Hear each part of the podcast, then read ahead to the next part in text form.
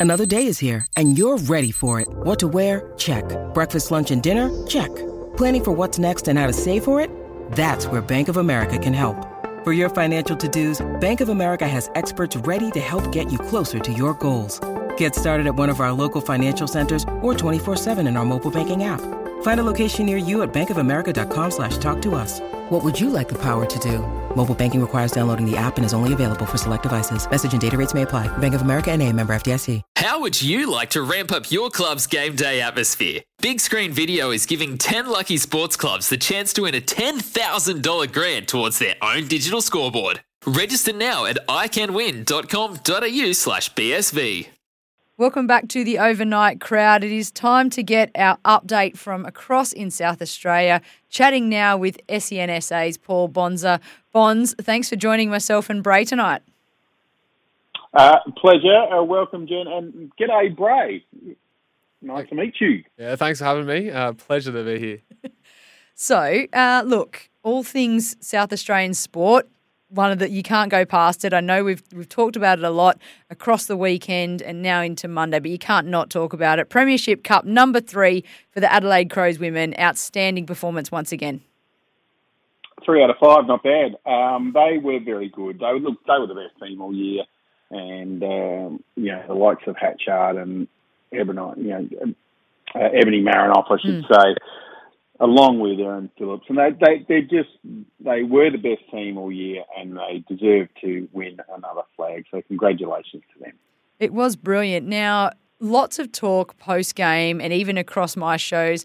Daisy Pearce, will she, won't she? Erin Phillips, will she, won't she? What is she going to do?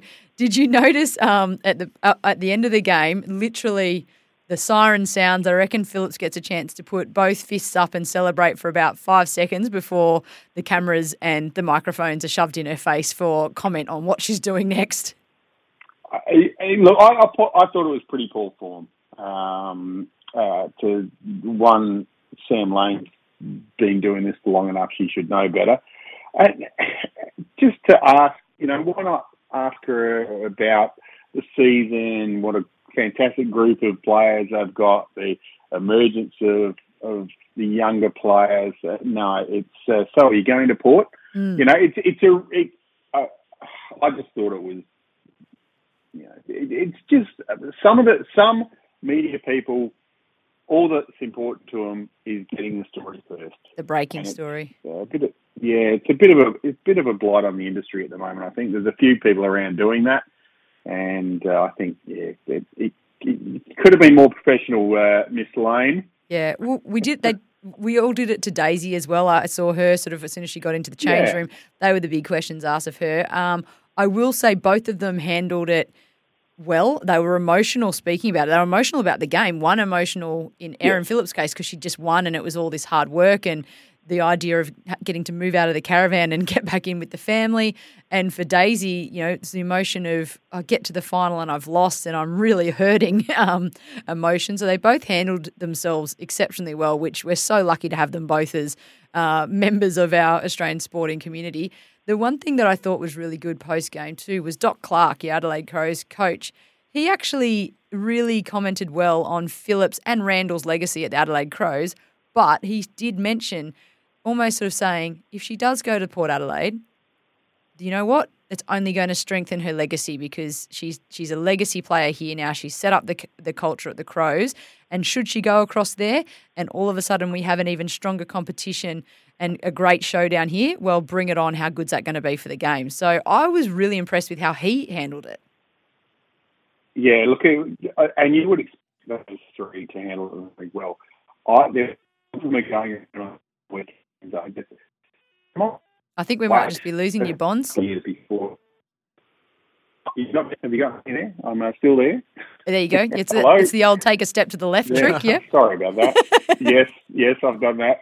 Um, one thing that uh, rumours from Adelaide on the weekend were that maybe she doesn't go straight to Port Adelaide. Mm. Maybe she waits until they develop the side a little bit better. So the first couple of years are going to be tough for Port Adelaide coming into the competition. So maybe it's uh, a couple of years before she, I guess, grabs the reins there, and there's a bit, there's a, a little bit more to work with underneath it. It's going to be really interesting to see either way, but you cannot take away from the fact that the Adelaide Crows in AFLW are a dynasty. They're our first dynasty, and it's never going to be taken away from them. To get three from five um, premierships that have been played and three from four attempts at a premiership um, where they've played in the grand final, uh, they are just outstanding as a, a unit. Congratulations to all involved. Fantastic. Sure is. Now we'll take a quick look at the men's side of things for in the AFL from the SA point of view. We'll start with obviously Thursday night, an absolute belting at the Adelaide Oval with Melbourne, well thumping you could say Port Adelaide. I don't know what team you support, Paul, but uh, he's a Hawthorn man. Oh, okay. Well, you're lucky there, but you it's not a night you want to be a Port Adelaide supporter. No, look, they were very poor. Um, to be a new record for them, which I'm sure Ken Hinkley didn't want. First time ever they've kicked no goals in the first half. Um, and look, they really looked like a bottom four side. Mm. And they're, they are a bit better than that, but they've got a lot of injuries. I, I'm not sure how they're going to kick goals moving forward. Without Charlie Dixon there, who's had another operation last week, uh, I think he's going to be out for another six or eight weeks. Orazio Fantasia is no closer to playing. The young guns, uh, Butters, Duursma, Rozee, they just haven't gone to that next level. So I think I think they're going to struggle uh, for the rest of the year. I don't, I can't see him making the eight. Well, it's hard from zero and four. It's stating the obvious a little bit, but yeah, yeah they're in a bit of strife, Port Adelaide, and um, the pressure's going to come for Ken Hinkley towards the end of the year. I'm, I'm sure, I don't think he'll leave before the end of the year unless it's his own choice. Yeah. But uh, yeah, if they don't make the finals, I think it'll be time for, for Ken to find a, a different line of work. So it doesn't get much easier for Port Adelaide. They take on Carlton on Sunday over at the MCG. MCG so a tough fixture for them with the, the Navy Blues expected to bounce pretty hard back after their display in round four. Uh, the, the other game for your South Australian sides with Adelaide Crows, the game against Essendon, I know it was a loss by just, just the four, but that was a really enjoyable game of AFL one of the games of the round. I, I thought it uh, was really. I watched most of it, and they, it was a really good game of footy to watch. Uh, Tex Walker back up in the forward line for Adelaide, kicked four goals, fantastic effort, regardless of the boos. And um, uh, Ben Keays has proved to be one of the recruits of the last couple of years. Twenty-seven disposals and a goal. Uh, but the big name around the Adelaide Traps at the moment is Josh Rachele and this kid can absolutely play. There's uh, Adelaide fans saying, "Give him a ten-year contract now. Give him whatever he wants. Lock him up." Yep. so he's making a very big impression, Josh Rachele, and he, yeah, he can play the game, no doubt. Yeah, no doubt. He's definitely one to keep uh, in your club for the round, long period of time. Round four, Rising Star. Yeah.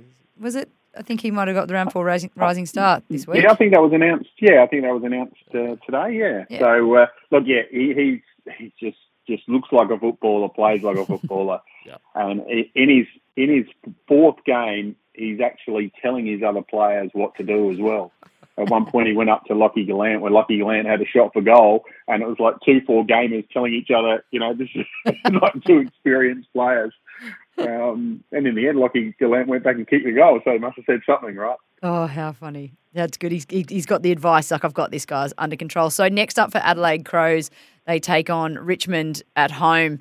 Uh, so, on Saturday across the long weekend, that'll be an interesting game as well. I, I wouldn't put it past the Crows being able to get up over the Tigers, but at the same time, you know, you can see the Tigers winning that fixture as well. So, it could be a close one.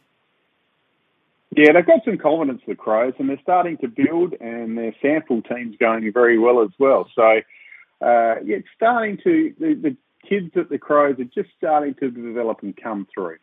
Yeah, no doubt. You did mention the Crows team is doing very well in the SANFL. They came up against, came up against North Adelaide on Saturday.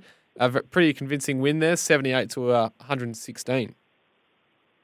Yeah, they've had two big wins. They they beat Port by ten goals in the season the SANFL season opener, and the Roosters knocked off the Eagles the back to back premierships the week before. Um, they had a few changes, few a few pull out, but uh, the Adelaide Crows are, are going well and uh, won two from two. So they look they look very promising. And start the season two and zero, oh, you're halfway there to making finals. Very impressive. Now you called a couple of games across SEN's coverage of the SANFL. How did those games end up? Yeah, did the Friday night game out at Cooper Stadium out at Norwood. Uh, Norwood taking on the Eagles. Really good game of footy. There were some fantastic goals, uh, some hard play, and um, there were four debutants for the Eagles side, and somehow they still got up and won. So Mark Ross, who I called with, has got this um, belief that if you have two, more than two debutants playing, you can't win. Well, that, that, theory went out the window. So, uh, so yeah, they, they won by two points in the end. The Eagles. We saw the emergence of ex Brisbane player or Brisbane listed player Connor Ballenden uh, at centre forward. Took ten marks, kicked two massive goals from outside fifty. Uh, this guy can play and will be an asset for the Eagles after losing Jack Hayes to the Saints. And Dylan Clark from Essendon, he just signed a couple of weeks before the start of the SANFL season. He had 18 tackles and 20 plus disposals, and he was elite, and, and so was Riley Knight, the former Crow for the Eagles. So the Eagles hung on, got the points in what was an excellent game of footy. Saturday, I went out to Unley Oval and watched Sturt and Glenelg and called that game. And uh, the grand finalists from last year, Glenelg, hung on and defeated Sturt by eight points. Was it the one of the most boring quarters of footy in the first quarter, and then in the third quarter we saw eleven goals kicked in the third quarter. It was electric. No there way. Goals being kicked everywhere. Yeah, it was fantastic game of footy in the end and Glenelg uh, hung on and got the points. Oh, how fascinating! Don't they? They're so funny how games can roll around that way, where you just have this nothing much in the first quarter, and then you're looking at to your to your mate to the side, going, "What is happening here?" And then boom, everyone remembers. Let's score some points. Well, yeah, there was a lot of chipping around, and and Sturt especially just were quite negative and just hanging onto the ball and controlling the footy. But all of a sudden, the game in the second half, the game just opened up and went bang, and it was it was electric, and there was a good crowd there too out at Unley, so it was all jam packed in, and and uh, we called from the in the front of the members stand at Unley Oval, so we had all the Sturt members sitting around us. So you've got to be a bit careful what you say when, you, when you've got all the members sitting around you. Turn around and get doused in a bottle of Coke if you're not careful. Um, Bonds, it's been great to speak to you again here on the overnight crowd. Thanks for the update on everything that's happening across in South Australia, and we look forward to catching up with you after the long weekend as well. Thanks, Jan. Have a great Easter, you too. We will. That's Paul Bonsor, our man from SEN SA, giving us all the latest across South Australian sport. Time for your calls and your texts still to come on the overnight crowd. Want to witness the world's biggest football game? Head to iCanWin.com.au, predict Australia's score with a crystal ball, and it could be you and a friend at the FIFA World Cup Qatar 2022 semi finals, all thanks to McDonald's. Maccas, together and loving it. TNCs apply.